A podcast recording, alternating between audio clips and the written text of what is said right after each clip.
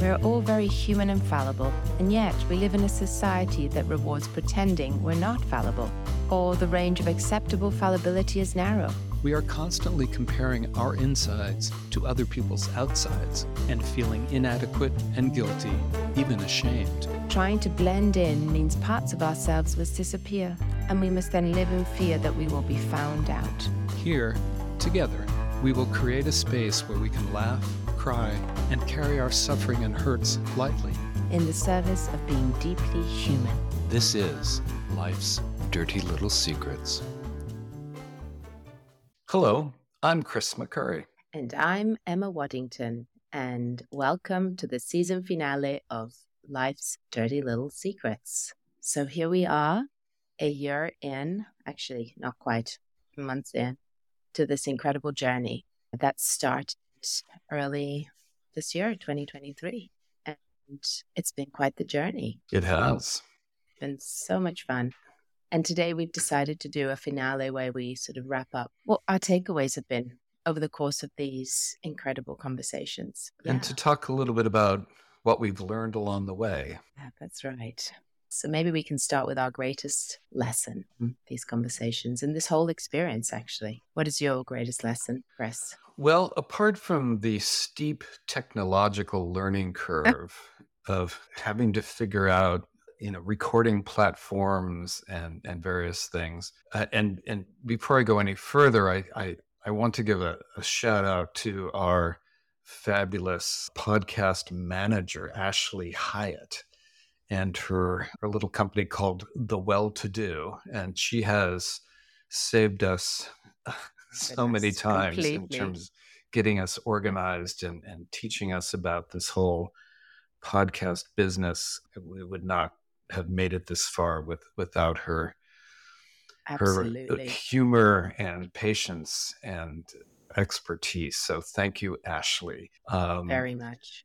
But I think I think what I've come away with is I've just been so impressed with how gracious and generous people have mm-hmm. been in mm-hmm. terms of being willing to submit themselves to a couple of rank amateurs uh, with, a, with a, a, podcast that nobody's ever heard of, and we got some fabulous people. Yes. And and it, it's it's just been a great experience. We've learned so much and had some great times. So I'm just really impressed with nice everybody has been and generous with their time.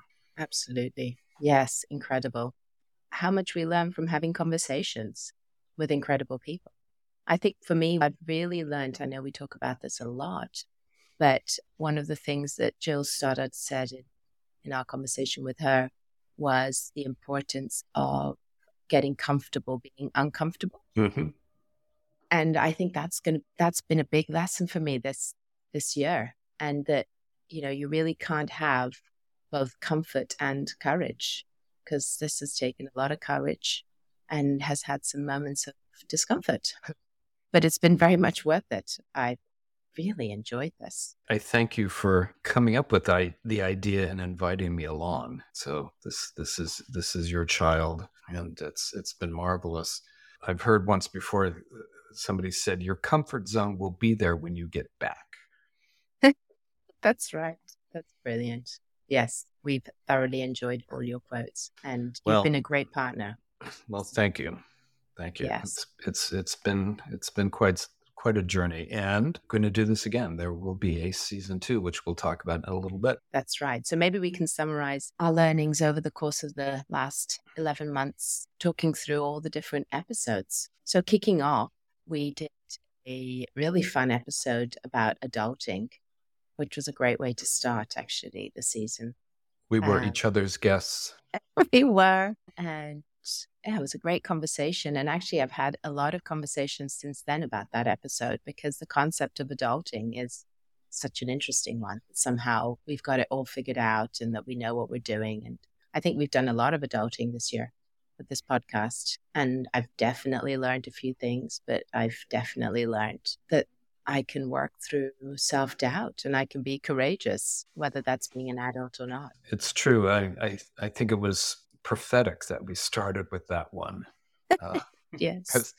I think at the time we didn't realize just how much adulting we were going to have to do to pull this off. And we did. So, yes, lots of adulting. You had a conversation with Martin Wilkes. He spoke about the importance of being brave enough to touch despair, which gives you access to your values in that place where, you know, despair and values come hand in hand. Right. And and just the idea that we are we are not alone, even even when Yeah. we think we might be, where when we think that we're the only one bearing certain struggles. He talked about feeling connected to the bigger the bigger world and humanity in general, and that we're all experiencing so many of the same things, in spite of the the details, the particulars. That there's a lot of commonality in our our sorrows as well as in our joys. I think that was very encouraging. Yes. I often think about that when I think about the privilege of our job, that we get to witness that very thing because we are on our couch. We have many individuals, families, couples who come in, and there is that sort of shared humanity that we all do share the similar sorrows and heartache and pain. And I feel that I do have the privilege of witnessing that and being reminded that I'm not alone, that there are Mhm. many that feel just like me. So many of the guests that we had addressed these many issues guilt and grief self-doubt moral injury all of these things that that we as human beings bear up under and how to do that courageously That's right. We we started with a very courageous conversation with Diana Hill. That was one of our early episodes to Martin where she spoke about her incredible courage. I remember as we were having that conversation, my compassion and admiration for her went up. And it struck me that there definitely, and I knew that before, but in that moment, that seeing courage in others does deepen our connection. Seeing vulnerability in others does really deepen our connection to those around us. And as she spoke about her experiences and how that opened her up to, yeah, connecting to her clients in different ways, that was a very, very moving conversation. it was we were priv- privileged to be part of that as as we've been privileged to be part of so many of these conversations Absolutely. Especially as, you know, she also gave us lots of guidance at the beginning of the conversation as to how to navigate this world of podcasting as a much more experienced and inspiring podcaster, psychologist, and human that she is. So yes, that was that yeah, that was a beautiful way to sort of set things off when it came to talking about self-compassion and self-doubt, which we then spoke about with Jim Lucas. I think self doubt is another one that's so pervasive, isn't it? Mhm. It's something that we are always, well, I'm always touching. I can't generalize, but as far as I'm concerned, a lot of people that I know are always sort of touching this this experience of self doubt. And he spoke about, he's framed it in such a wonderful way. He spoke about how there's something very good and something very attractive when he sees humility in others, more so than in those who show extreme confidence. And I remember being really struck by that, that somehow I know that, but it doesn't always influence the way I feel about my self doubt and about voicing my self doubt. That actually I'm much more connected, a bit like what we experienced with Diana, with someone who shows me their vulnerability than with someone who shows me how much they know. well i think that's also a uh, product of age and perhaps wisdom where you can say i don't know um, and and have that be okay Yes. And the beauty is that not only is it okay, it can actually lead to something better, a better connection, perhaps deeper understanding. I remember once, oh gosh, I must have been 13, and I had a fantastic chemistry teacher, and I was desperate to do well in chemistry, but I was really not very good at it. And he said to me, You just put your hand up and ask every single question. And I said to him, I remember feeling incredibly anxious and and worried that I was going to look really stupid in, in front of all my peers. And he said, No, you'll be surprised at how many people have those same questions. Obviously, this is something that many others have been told. But I really did do that. I really did start asking lots of questions. And with that came lots of answers. and then I probably drove him crazy with all my questions. But I actually learned so much and ended up doing very well in my chemistry exam. And that was one of my first lessons, I think, that self doubt can actually lead to growth. Certainly. Yeah. It, well, it can lead to exploration. It yeah. lead curiosity. to curiosity. Yeah. It's like, I don't know, but I can find out. That's right. That's right. And that's what we spoke about with Jim is that, you know, self doubt is actually part of caring. Mm-hmm. That when we care a lot about something, we are going to feel self doubt and insecure. And that uh, ties in with our conversation on the imposter syndrome. Yeah, that was another great one. Jill Stoddard. Yeah. Certainly, certainly felt a lot of that doing this podcast this year. Yes. And that was a great moment. I think that's probably one of my favorite moments this season is where you said that you felt like an imposter in front of Jill with all her experience of podcasting. And she turned around and said, What? You? Brilliant. That was a great moment. You feel like an imposter? You're Chris McCurry. It was beautiful. It just showed how, you know, none of us are immune to this experience of imposterism. Just showed how many people I have fooled. oh. And I was sitting back enjoying this view, thinking, I'm actually not feeling like an imposter right now. I'm just really appreciating this moment. Mm. Oh, such wisdom. But yes, yeah, we don't escape that one either, do we? This feeling of, of being an imposter. It's so pervasive. Well, it's like so many of these things as as we've talked about, one never quite escapes them, but you can hold them lightly and not let them interfere too much with what one needs to do. And that somehow imposterism is, yeah, it, it, it's funny that the imposterism is a bit like self doubt, like the, the concept of self doubt and confidence. I remember we discussed that with Jim, how over the course of time, as the more we do something, we might get more confident but that doesn't mean we become more competent. Mm-hmm. So this this self doubt and experience don't cancel each other out. Like we might gain more confidence, but because our competence doesn't always go up, we might continue to experience self doubt and how important that is to continue to drive our desire to know more. Like self doubt equals growth in a way that I don't think is obvious. Obvious, we think that self doubt doesn't equal growth, it will actually get in the way of learning, but it doesn't unless there is a lot of self criticism. That was beautiful as well that we learned about with Jim is that if there is self doubt and criticism, then that can get in the way of learning. And I think that mm-hmm. when I think of the imposter, feeling like an imposter, it's the same thing, isn't it? If we feel like an imposter and then it, it comes with a lot of shame and a lot of anxiety and a lot of avoidance, there won't be growth. So, thinking about imposterism, self doubt, and growth, it's no reason why they need to get in the way of life. Like you said, mm-hmm. it's about holding them lightly. In fact, there's something quite magical about the way our guests described it that can lead to that curiosity, right? Because they can show us what really matters. Right. It gets into values. As Kelly Wilson, someone we know, is a um, fabulous psychologist, psychotherapist, talks about how the re- the reason we're you know we're uncomfortable, the reason we have self doubts, the reason we're suffering is because we matter about this particular topic. So it's all connected to our values. And just thinking about that, I was thinking, you know, where our pain resides, right? Sometimes things like we can get confused by what where the problem is. When we think about pain, I was just thinking about the wonderful conversation with Emily Sandoz around body shame and how sometimes we can get very unhappy about our bodies and how we look and we want to try and control that and the pain is there is in the way we think about our bodies.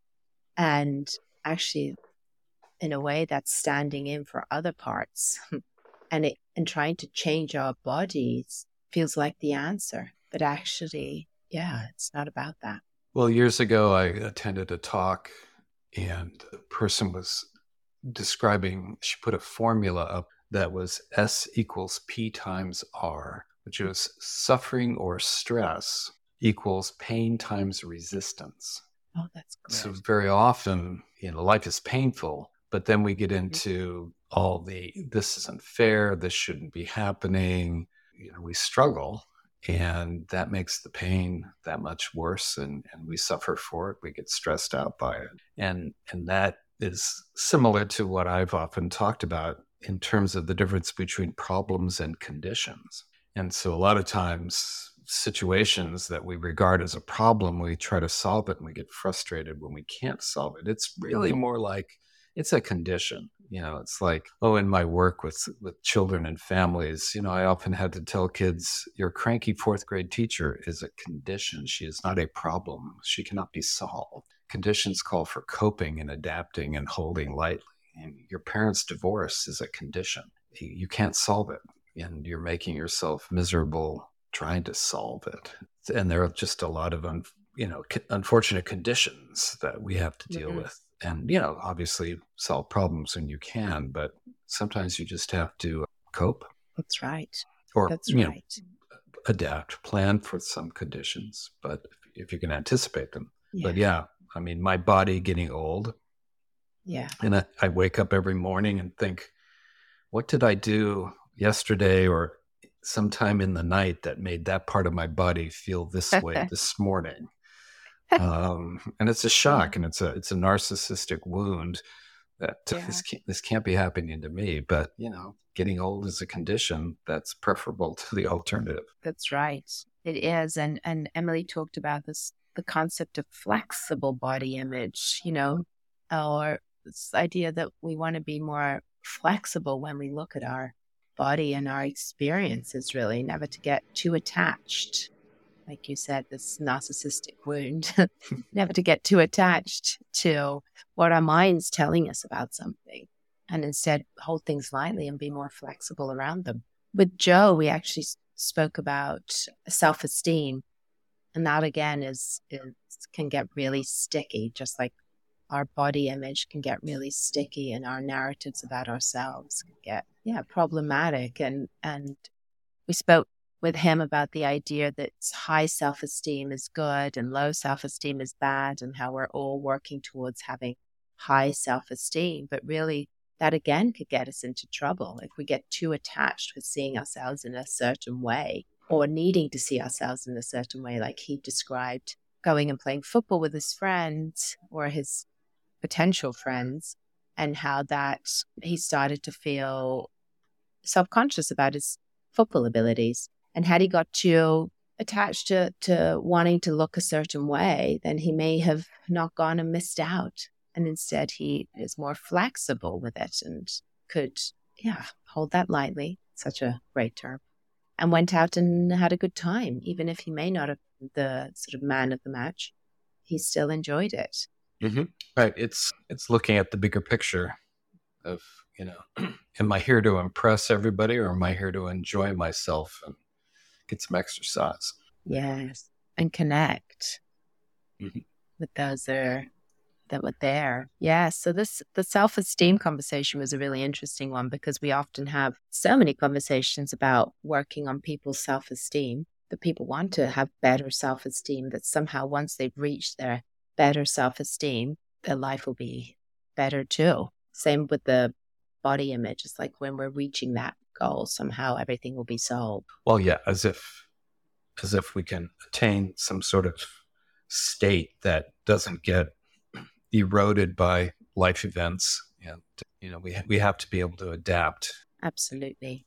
It's it's constantly evolving, isn't it? We also off the back of the imposter syndrome, I was just remembering our conversation with Debbie Sorensen around burnout and burnout and and imposter syndrome or imposterism go so hand in hand, don't they? There's often this this feeling that we're not enough and self-esteem as well, the sense that we're somehow not enough and we're not doing a good enough job and If I just try harder, and if I just try harder, that because was, because sometimes again, it's it's the conditions under which we're trying to operate that are the problem, which got us into our conversation with your sister about yes, you know moral injury and vicarious trauma and dealing with essentially you know, dreadful, almost impossible situations and still managing to make the world a better place, but a little bit at a time. Yes, that was very that was, moving conversation. It was a very powerful conversation and one of our most downloaded episodes. Yeah. Apparently, it resonated with a lot of people, particularly post COVID or you know whatever this this is. It's not entirely post COVID, but we're still we're still reeling from that and trying to recover from that. I think well, my sister's been incredibly brave, and she's been talking about it at conferences and and telling people about the podcast, which has quite a reach. And I think what's been beautiful about that is that it's resonated because not enough people are talking about it, about the fact that the shame, the burnout, the post traumatic stress disorder that people in the helping professions are experiencing post COVID is because of the moral injury. It's because they did, they worked in ways that went against their values, not because there's something wrong with them. And I think that the really heartbreaking part of it is that a lot of people thought that it was something that they were doing wrong, that they should have done better.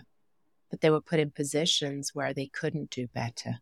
And the feeling guilt and shame was because of that, as opposed to something that they couldn't achieve. Here in the United States, and I'm sure elsewhere in the world, people are leaving the nursing profession, people are leaving teaching because they are burned out and they feel unappreciated by the powers that be. And it's been so draining, depleting, and discouraging that a lot of people are just getting out.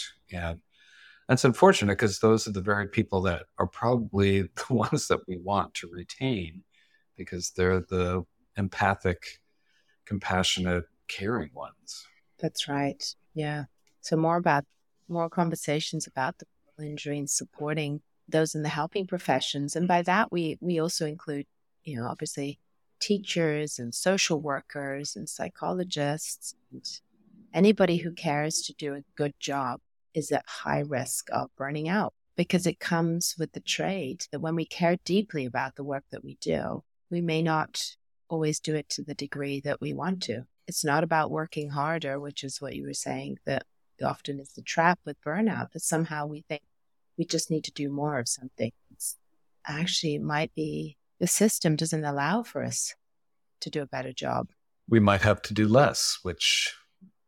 got us into Leidy Klotz and oh his concept of subtract, where doing more, adding is not always the answer. But it seems to be in our mindset that that's the answer that comes to mind is well, I'll just I'll just do more, I'll just add. When maybe doing less is the the key to solving the problem or surviving the condition. That was incredible actually. When I came across his book and his work, I was struck by how subtracting is never one of the solutions. That he speaks about having this heuristic to add, and it's so true. Conversations that I have with clients, with friends, with myself, always the solution is always to either do more of, of something, be it more. Even I've, I've had many clients say to me, I just need to go to the gym more or meditate more, or, and then I'll be less stressed. Well, some, some researchers back in the late 50s, early 60s talked about first order change and second order change. First order change was just doing more. You know, I'm trying to get my car up the hill so I give it more gas. Works fine. You know, you're on the other side of you know the field, and and I trying to get your attention, so I yell louder. First order change often works very well, but, but sometimes we have to do something different. So second order change would be instead of my shouting louder, it would be picking up picking up my phone and calling you on your cell, uh, or it would be shifting my car into a lower gear to get up that hill. And this is something that I often talk to parents about in terms of, you know, more punishments or more rewards may not change your child's behavior. We might have to do something kind of different. And and That's then I can say, you know, with humility, I don't know what that is right now, but but together we can figure this out. But yeah, the first order change is that logical, you know, I'll just I'll just do more. And it doesn't often solve the problem or help us cope with the condition. And the other part of that conversation, which I loved, is that we often we don't get recognized when we subtract. We only get recognized when we do more. Right. Right. right? Nobody's going to say, "Well done for not adding that chapter to your book." Right. Going to be, "Well done for writing five hundred thousand words. That was amazing." Or, you know, "Well done for making it to the play."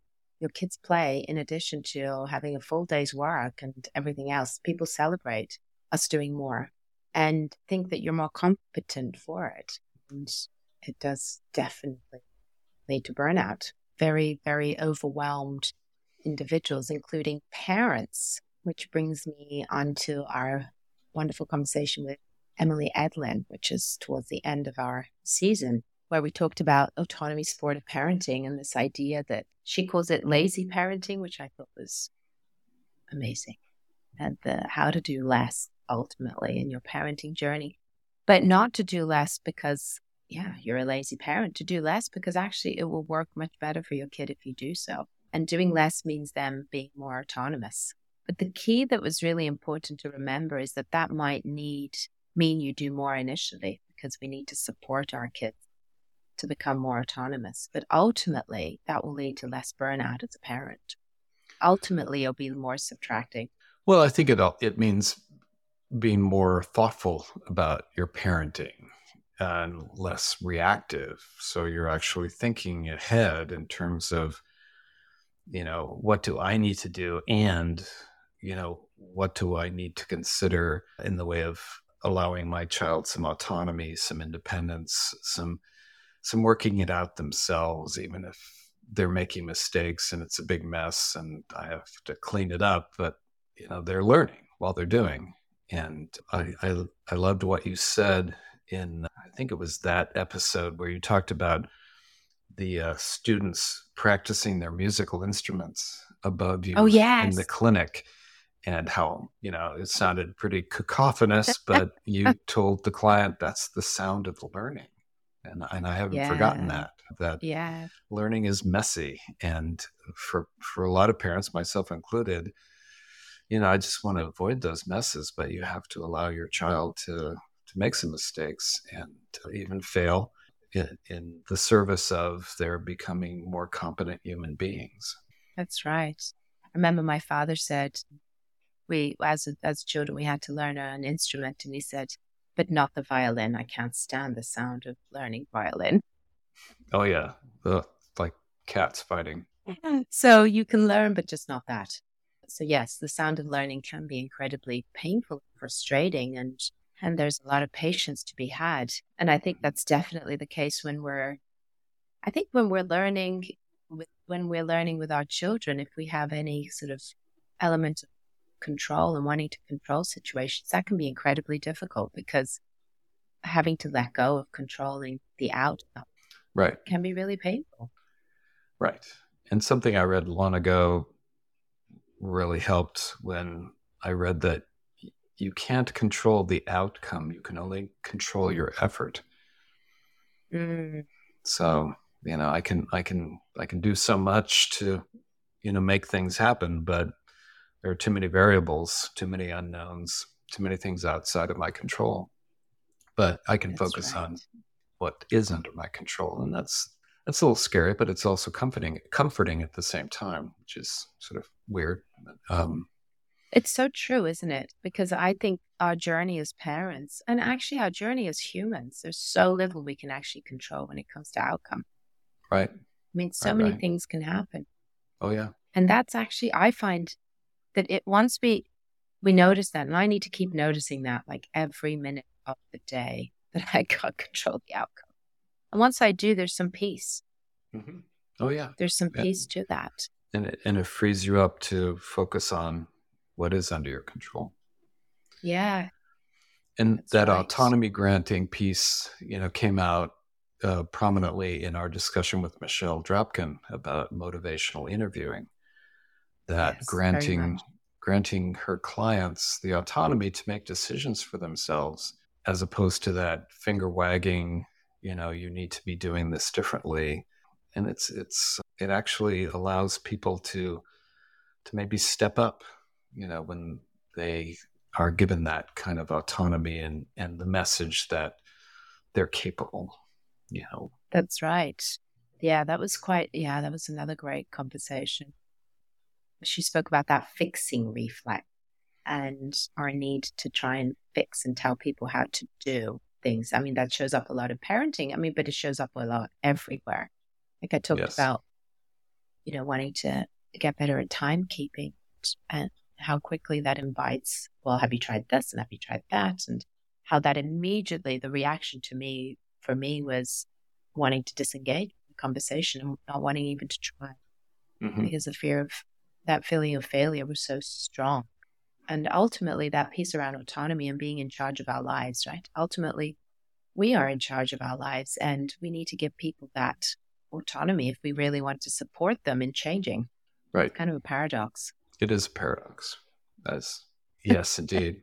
And then we had we had our sex episode. Oh yes. Yes, we did. We did. And we're going to be having more from Kristen in our next season. But that was a great, another great conversation and the taboo around it and thinking about the, yeah, how we need to be having more conversations about sex and the impact that that and the importance of it in relationships and in connection. Right. And that keeping things suppressed or, or just secret doesn't allow us to fully explore, particularly with our partners, what it is that we hope for and need and what we can contribute to the relationship and what our partners hope for and need. And again, as you said, we'll there'll be more sex in season two. And then yes. we finished we finished with Louise Hayes and adolescenting. Actually, before that, off the back of the conversation on sex, we had a great conversation of happily ever after with Jonathan Shippey. That's true. And talking about having difficult conversations, right? Whether it's about sex or it's about what are we going to do about our finances. The conversation with Jonathan was really about how to do conflict lovingly. And I loved his love sandwich. Yes. Um, versus what we usually think of the shit sandwich.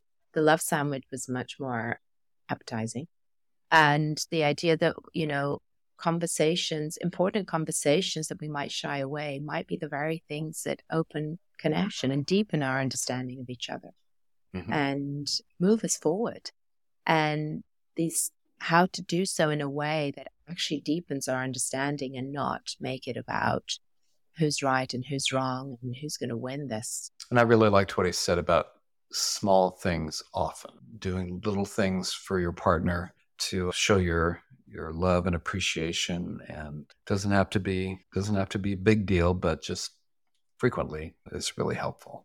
And I, I i still think about that. It's so true isn't it? Small things often because as soon as we think of big gestures we go whoa that's too much work. I'm not going to do that. And i love that you you brought that into our conversation with uh, debbie around burnout and self-care that actually it's small things often yeah. for ourselves yeah. And small things often in our parenting as well in our friendships that conversation really resonated around parenting and families too not just romantic relationships. And yes adolescenting. Yeah that was another brilliant conversation. We laughed a lot. I learned so much. It was fascinating to hear louise talk about adolescent adolescence is so similar amongst all these different species. Bears or rats or you know the the exploration the the, the risk taking all of that stuff that just lends itself to stimulating brain development and socialization and learning about the world. And then we kind of shut that down as we get older sadly. That's right. So true.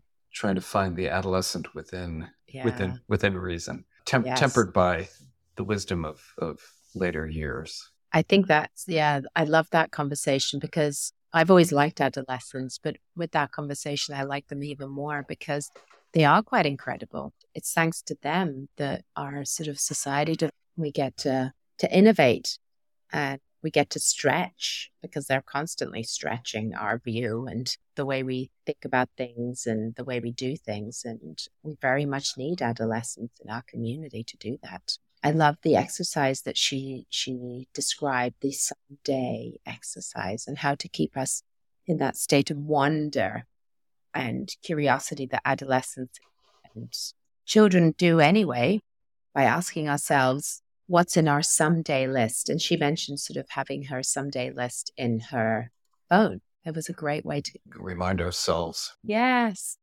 Of what where where we'd like to be someday. That dreaming and and have you done that? Have you done your list of some days? I have not. I haven't done a list. I've I've thought about it. Something that I've held on to from my adolescence is I still want to write a novel. Wow, yes, I remember us talking about that. Yeah, that was going to be my retirement project until, until, I got in the way. well, in, in, many things have gotten in the way, but you know that's that's still on my someday oh, list. Oh, oh wonderful! Really love love hearing that. Yes. So season two. Yes. Yeah, February. So we're going to be taking a break from season one. We're going to be enjoying about six weeks. We actually have other things we need to get onto. we have a book to write. um, so we won't be lounging on a beach not, somewhere, but not a novel, but yeah, not a novel. Yeah, that's on the someday list, but I'll be remembering that. Yeah, so we start our season in February, and there'll be more secrets, more irony, and more sex and some controversy. Yes. So lots of fun again in our next season. Yep, it, it, it, should be good. We've, we've got some people lined up, and we're going to do one on having a favorite child. Oh, yes. And as a controversy. Uh, yes, as, as well as some, some other folks that we'll be talking to. And we hope you will you will join us for the next phase of this incredible journey. And again, I, I want to thank Emma for bringing me along, and again, Ashley for for making this possible. Yes. Well, thank you, Chris, for being an incredible partner in crime. this has been super fun. It has been. It has been a lot of fun. To be honest, I didn't know it'd be this much fun. Otherwise, I'd have done this. Yeah. Yeah. It's I agree. Great. Really great. Well, thank you, Chris, and thank you to all our incredible guests. And thank you to all of you who have been listening. Yes, thank you. It makes it possible. It it's a real privilege and an honor. And we we'd probably do it anyway, even if no one was listening. But it's we probably would. it's so nice that people actually are. That's um, right. So so thank you That's for your right. interest. Thank you right. all, and see you in season two. See you in season two. Happy New Year. Happy New Year. Thanks so much for tuning into the Life's Dirty Little Secrets podcast. If you have any feedback for us or secrets for future episodes, you can email us at life's dirty little secrets podcast at gmail.com. Be sure to follow us on Instagram at Life's Dirty Little Secrets or on Facebook at Life's Dirty Little Secrets Podcast. We invite you to follow, rate, and review us on wherever you listen to this podcast. It is the best way to get our podcast out in front of new listeners. We'll be back in a couple of weeks with more. See, See you then. then.